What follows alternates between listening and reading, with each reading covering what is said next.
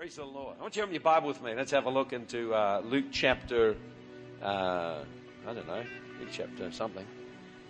Luke chapter 19. Thanks, musicians. You don't need to go back. Just sit around up here. We'll see if we can get through this. And we, we were sharing this morning on just uh, the whole thing of two destinies, heaven and hell. People don't like to have a message on hell, but we need it every now and then. You need to realize only two places you can go once you die. And uh, once you die, you either go one place or the other and there's no second time round. Don't get born again as, a, as some kind of other animal or other kind of creature. There's no second time round. This is it. If this is it, you want to make the best shot of what you got. Amen. And uh, so we just, uh, I want to just pick up and I want you to talk about the heart of God for people who are lost the heart of God for people who are lost. Tremendous heart that God has.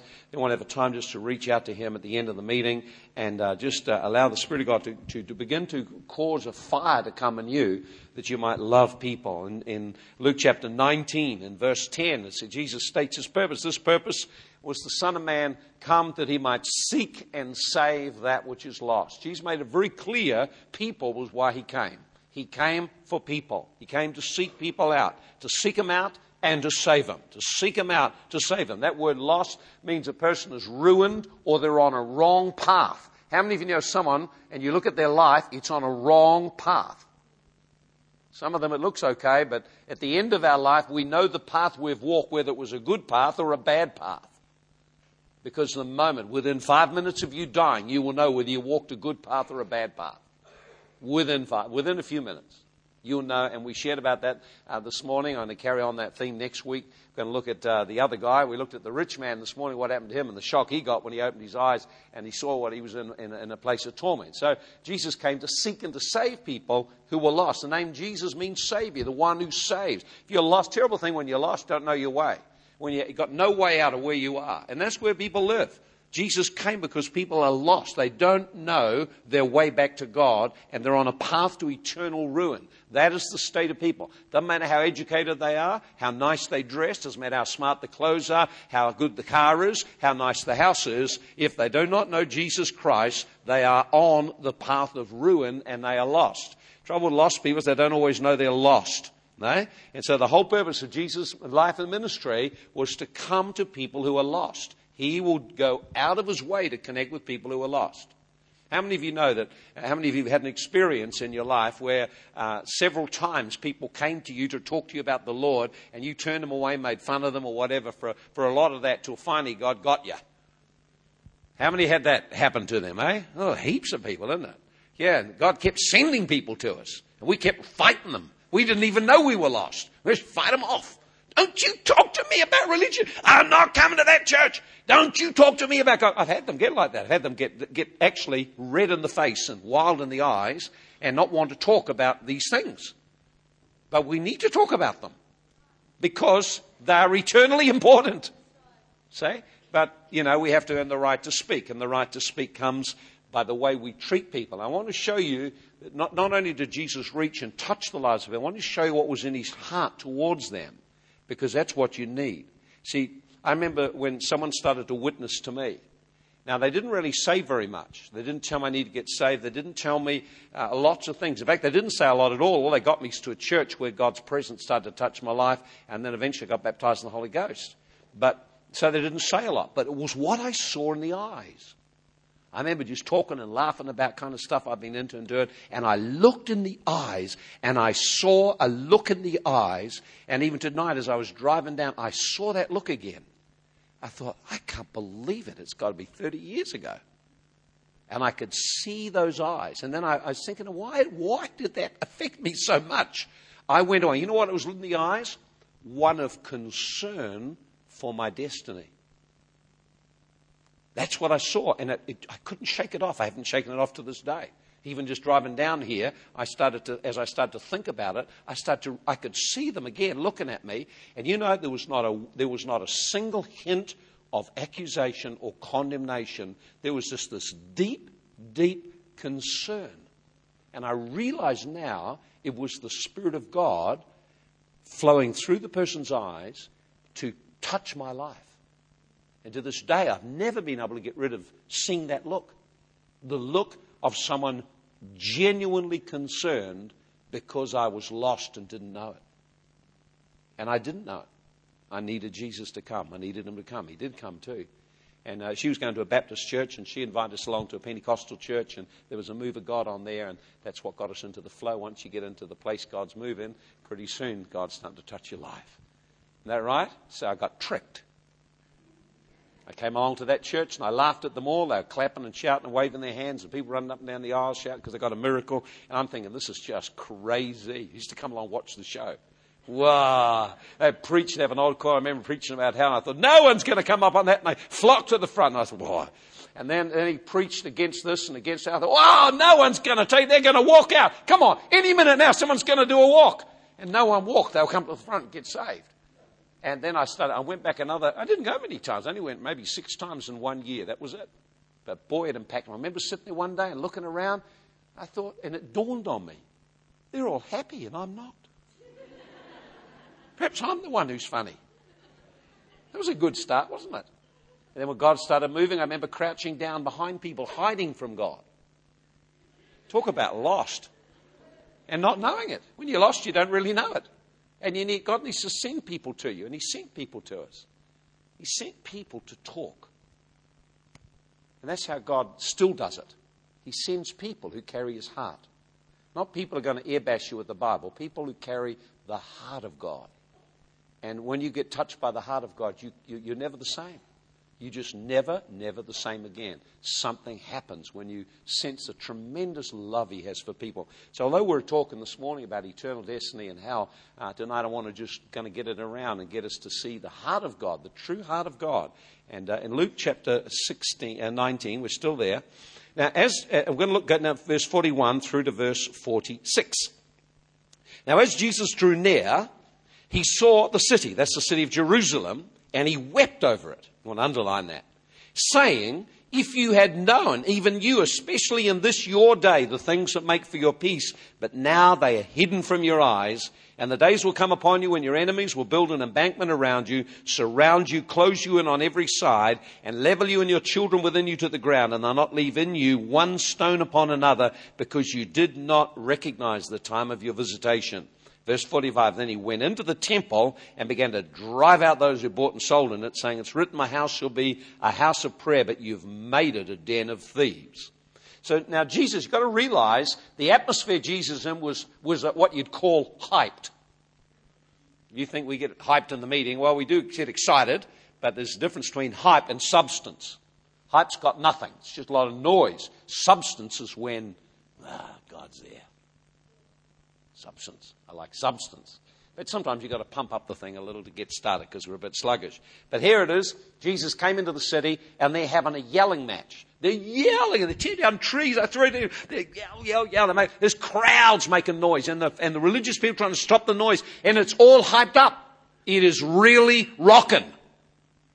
They are shouting. Kids are shouting. Everyone's shouting. There's like this. This is really the most important thing that happened. Ever been to one of those rock concerts and the guy comes out, the way they all shout and yell? It was like that. And this, this was the real thing, you know, the real rock star, the solid rock.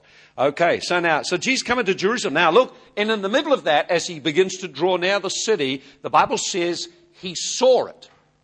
He looked at the city. Now you've got to realize what he was looking at. He was looking at a city mostly which was full of hardened people. They were hardened, they were cynical, they were full of unbelief, they, were, uh, they despised God, they were corrupt, they resisted Jesus' attempts to speak to them and minister to them. They were totally and completely unsaved. Sometimes we think God loves the Christian people, but boy, does he hate those people out there. But is not so. This is Jesus. And it says he saw the city. Now, he did more than just see it, because you can come and have a look at a city and see it, and that's it. You say, oh, there it is. Been to Naples, seen that. I've been to Rome, I've seen that. You know, just took up the picture to show I was there, got the t-shirt, we went. You know, the Colosseum. There it is. We've seen the city. Well, that wasn't like that kind of seeing. When Jesus looked at the city, he looked prophetically at it, he looked in the spirit at it, and he looked at the people, and he looked at where they were, and he looked at their destiny, and the Bible says he wept. I wanted to pick up something that his weeping says. You see, words say a lot of things, but often it's not the words that actually make the impact. See, many times It's the attitude that makes an impact. Many times, it's the actions people do that makes an impact. Often, the words don't really have the effect they ought to have, but many times, it's actually what people are affects them. You could all remember people who actually impacted you at some time in your life. But you may not remember what they did or what they said, but all you know is, boy, that impacted me. You, you, may have come in and there was a meeting and, and you got powerfully touched in a meeting by God and, and you can't even remember a thing about what we sang, can't remember what I preached about or anything like that, but all you know is you got impacted. You experienced something. So many times uh, we, can, we communicate in ways other than just with words. Now, tears are a language of the inner man. Tears are a language. All kinds of tears. Crocodile tears are not genuine tears, but they're tears which are a language of the heart. And the Bible says when Jesus looked at the city and saw its destiny, he wept. Now, you've got to read, this is Jesus, man of God, a grown man, and he didn't just have a little tear in his eye. He didn't get all stoic, you know, like in the movies. I want people to see I'm crying. Sometimes in one of those really emotional movies, I feel like letting a real bawl out. Ah! Just like, see, get them all off, get them all going. You know, you all know everyone's trying to hold back, and just get them all going like that, like that film. Remember see that film, The Notebook? You know, just, ah! just cried in that one there. You know, just let it go. And uh, we had one, we had the film we watched, Who Will Love My Children. It's about this true story about this woman who, who her husband was an alcoholic and she had cancer and was dying. She had nine kids and she, she decided rather than have them taken by the state, she'd find a home for every one of them. So the story's about this woman finding a home for nine children. My God, did I cry on that one? that really got me going, that one there, see? But that's all emotional stuff, see? This is a deep cry of the heart. It's okay to cry, by the way. Some of you all hang on. It's all great to weep.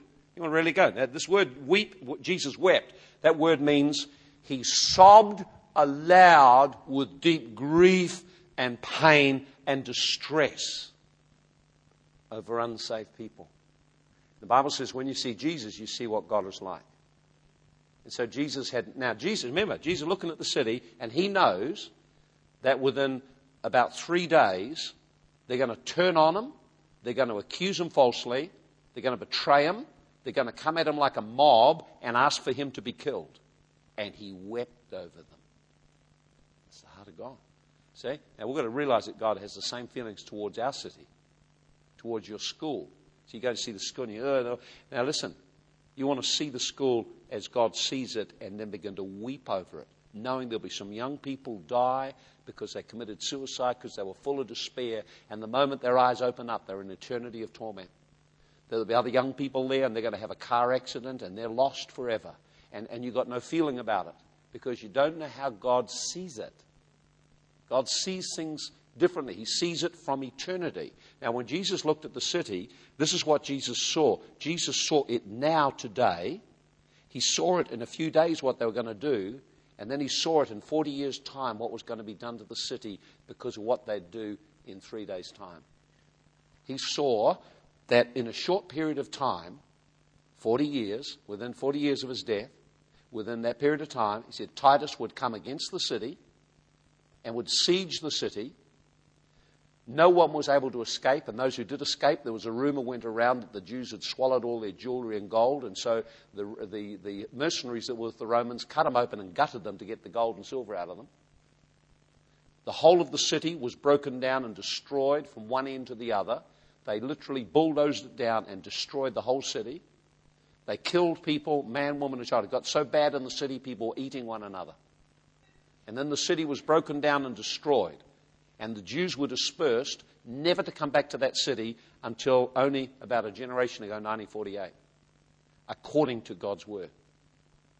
And Jesus saw that. He saw their destiny. You see, if you could see someone's destiny, you'll look at them different. You look at them different. If you see people, you only see the outside, you find some kind of fault and you write them off. You don't like what they look like, don't like what they do, don't like, but, but if you could see their destiny and what God has planned for them and then the path they're going and where that's leading, then something happens inside you. And that was what Jesus had. He had this tremendous heart for the city. He says he wept over it. There's several things that, when someone cries and they sob, you know there's something going on. Would that be right? when you really sob. Now, you can let tears go out, you're touched. And then you can begin to cry, you're sad. But when you sob, it's coming from your belly, you've got very little control over it. You really are deeply burdened about what's going on. And that's how Jesus treated the city of unsaved people, how he treats your unsaved people. He's grief over them because he knows what's going to happen. Listen, let me give four things that the tears that, Jesus uh, cried. Four things that, uh, that it expresses. Number one, that God cares for hardened sinners. God actually cares about them. Sometimes we think God doesn't care. He does. He cares about your friends. He cares about hardened sinners. He cares about people who have rejected him. He has tears. He loves every man, woman, and child in our city. There's no one here that he doesn't love. I was reading, a, a, I was talking to a guy, and he was a hardened criminal and gang member and drug runner. Hardened in Wellington, covered with tattoos. His name was Peter. Uh, uh, he was a leader of a, a gang there, motorbike gang there. He was a hardened criminal. And uh, he got caught up with by the police eventually with all the stuff he did and was heaved into jail. And while he was in jail, he's still trying to run his, uh, his um, drug business through his wife. And anyway, someone come up to him and started to witness to him. And he said, If you talk to me anymore about Jesus, I'm going to kill you. And the guy kept telling him about Jesus, and he never did get to kill him. And Anyway, he got so sick of it in the end, he got in his cell one night and he said, Jesus, if you're real, then you prove it to me. Otherwise, I'm going to get that guy.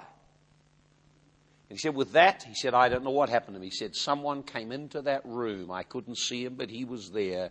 And he said, everything that had been wrong in my life, suddenly it exploded and I began to sob and sob and sob. He said, I was crying like a baby and the tears, the, the, the sobs were going out and I thought, what is this doing to my reputation? They say I'm losing it. Cracked up in the jail. He got totally, totally saved in the jail and totally transformed. He now runs an outreach to reach out and help young people. Amazing, see? And you'd think, oh, well, he deserved what he got. No, God still had a heart for him. I hear there's a tremendous move of God taking place in the Palmerston jail. A lot of people being saved there, just one after the other. God reaching into them. Finally, they've come to their senses. See, the heart of God. So the first thing it tells us is God cares for hardened sin. The second thing, it, it proves the depth of his love. You don't sob about people you don't care about.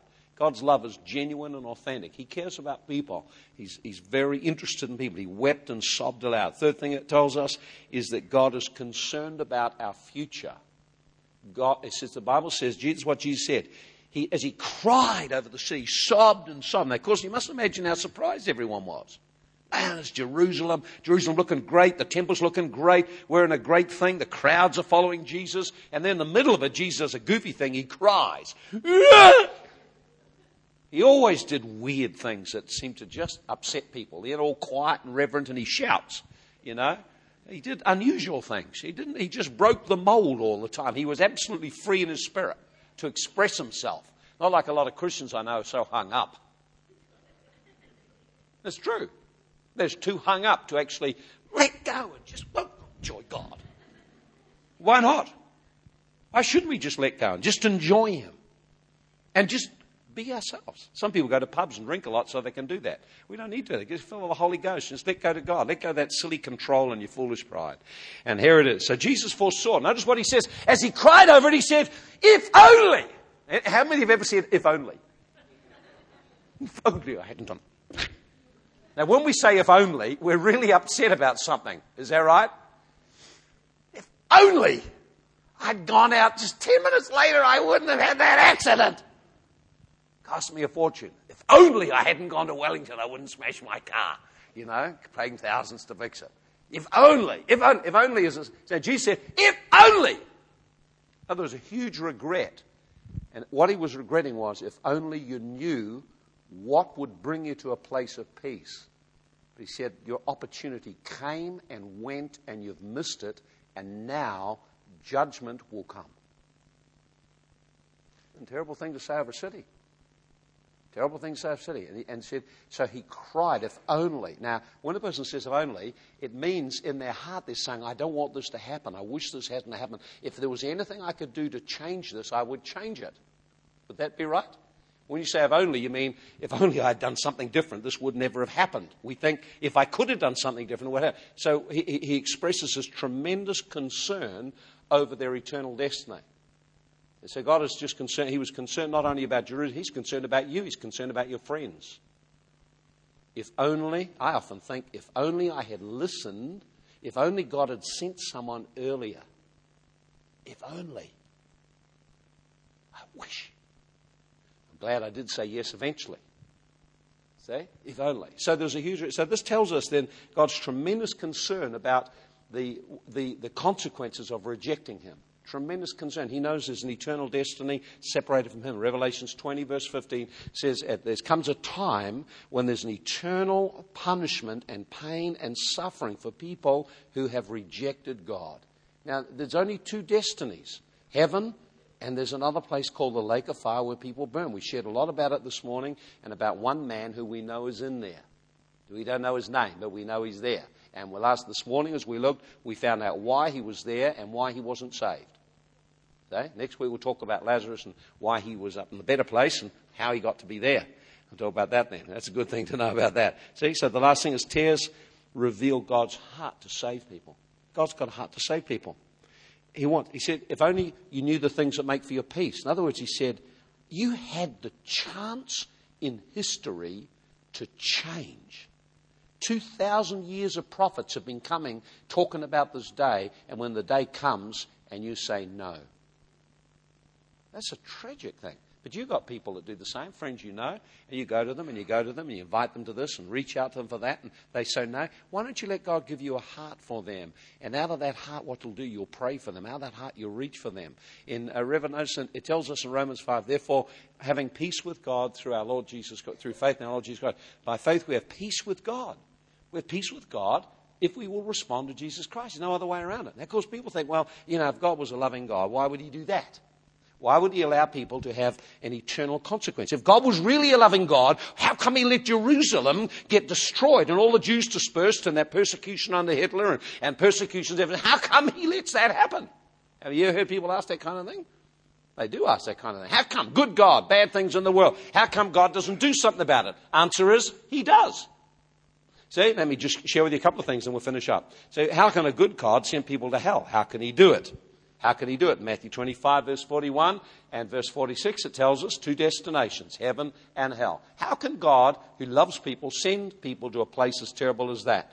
You know, and maybe, maybe you still think, well, maybe he should never have let people fall into sin in the beginning. See, the reason, there's only one reason and one reason alone that people go to a place called hell. And this is the reason.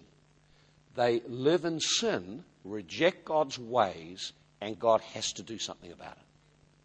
He just has to do something. I'll show why he has to do something about it in just a moment. So people think, well, you know, God shouldn't allow men to sin. Why did, if God's God and so loving and so good and so powerful, how come he didn't step in and stop Adam sinning? That would have been a good start.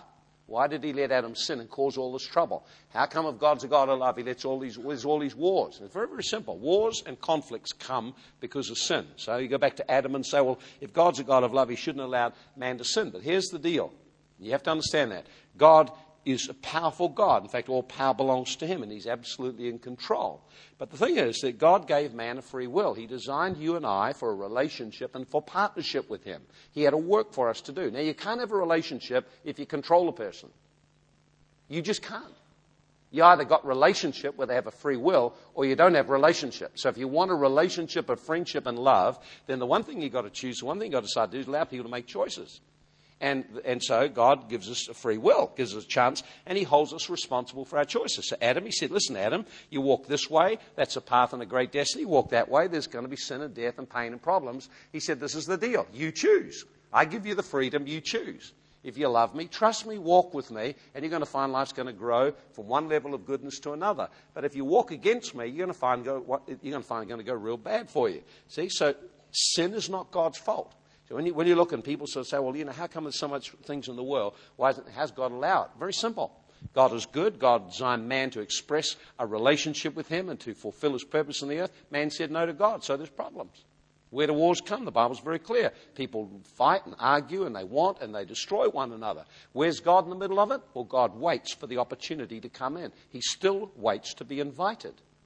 He still waits for you to, to, to open your life, open your heart to Him. So where is God? Well, God very simply, see, here's the trouble is that when Adam sinned and God said, Hey, Adam, where are you? Where are you? Where are you? He's over here, Lord, hiding. Oh, you're hiding. Why are you hiding? Did you do something wrong? Did you eat the fruit I told you not to? Oh, now you, that woman you gave me. And notice what happened? He's blaming God for his sin. You want to know the world's in a mess? Simple. Sin. It's nothing. It's simple. Sin. People sin. People do bad stuff because there's bad things in them. You follow someone's life and watch what they do, you see what's in them. Good stuff in there, good stuff comes out. Bad stuff in there, bad stuff comes out. And how does it come about? Sin. We choose to do wrong. And so God holds us to account. There's consequences for sin. And so God has deliberately limited himself to work in a partnership with us, and he gives us room. The Bible says in Proverbs 19, it says, when someone messes up their life, they blame God for it. So no blaming God, but God didn't cause the sin. God gave us the choice, and we sinned. And so you've got to realize that you're responsible for your choices. Okay, then, here's the second thing. Well, you know, even if we have sin, how come God just doesn't forgive us and get us all over with and we don't have to worry about this hell thing, you know? Why did he just, why did he show his love and be all forgiving? Well, it's very simple. Because God's not just a loving God, God's also holy God, a God of justice. And justice requires that things are done right. See? See, so this is the thing you get with God. He's an awesome God. He's, he's holy and he's loving and he's compassionate. He's powerful. Got lots of things about him, you see. But he's, he's not just a loving God who's nice. See, we, we kind of have this concept of God of being wishy, wishy washy, sort of love. Just love people. Oh, Jesus wept. Oh, how lovely. Loves people, you know. Come on now. There's, there's a lot more to him than that. That same Jesus that wept over Jerusalem, what did he do five minutes later? Walked into the church which was supposed to represent him to the people, and got a whip out and beat everyone up. Why? Because he's compassionate and he's holy. He loves to give mercy to people, but he also stands for what is right with no compromise. No compromise. No compromise. And so the Bible tells us the, the Lord is a righteous God. He loves things which are, he loves justice. He loves justice. God loves justice. There's a, there's a verse somewhere, I may even have it written down here, Zephaniah 3 5, and God talks about uh, God being a God of justice. He's a just God, He loves right, He loves things to be done right. Now, here's the thing imagine living in a world, it's bad enough some of the things that go on as it is, but, but to think that God wasn't just and right and wouldn't call people to account, that'd be a terrible place to live. But God is just. Everyone pays, pays their they all come out and meet with him and pay the price. All come up. So here's the thing. But why doesn't God, why doesn't God let people off? Very simply. Because he requires us to be responsible for our actions. He requires us to grow up. So there's the dilemma God has. He loves people, wants to let them off, but his holy God has to actually require them to be responsible. So how did God deal with this? How did God solve that problem? Really simple.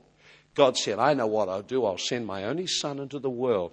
John 3.16, God so loved the world, he sent his only son into the world demonstrate the love of God. When Jesus went to the cross, there are two things, at least two things happen.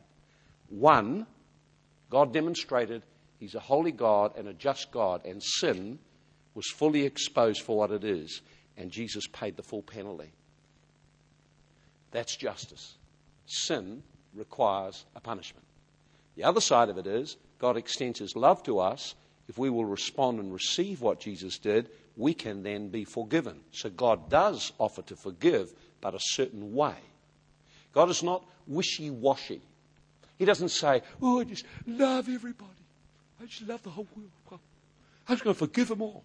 Doesn't work like that. God says, I love everyone, and I do forgive them, but there's a way to obtain that forgiveness. There is only one way to obtain that forgiveness. There's only one way to actually position yourself so you can walk with God, and that's actually to understand that He loved you so much He sent someone to die in your place. And if He sent someone to die in your place, there is only one way you can actually make yourself right, and that is by responding to Jesus Christ, responding to Him, turning from the things which separate us from God.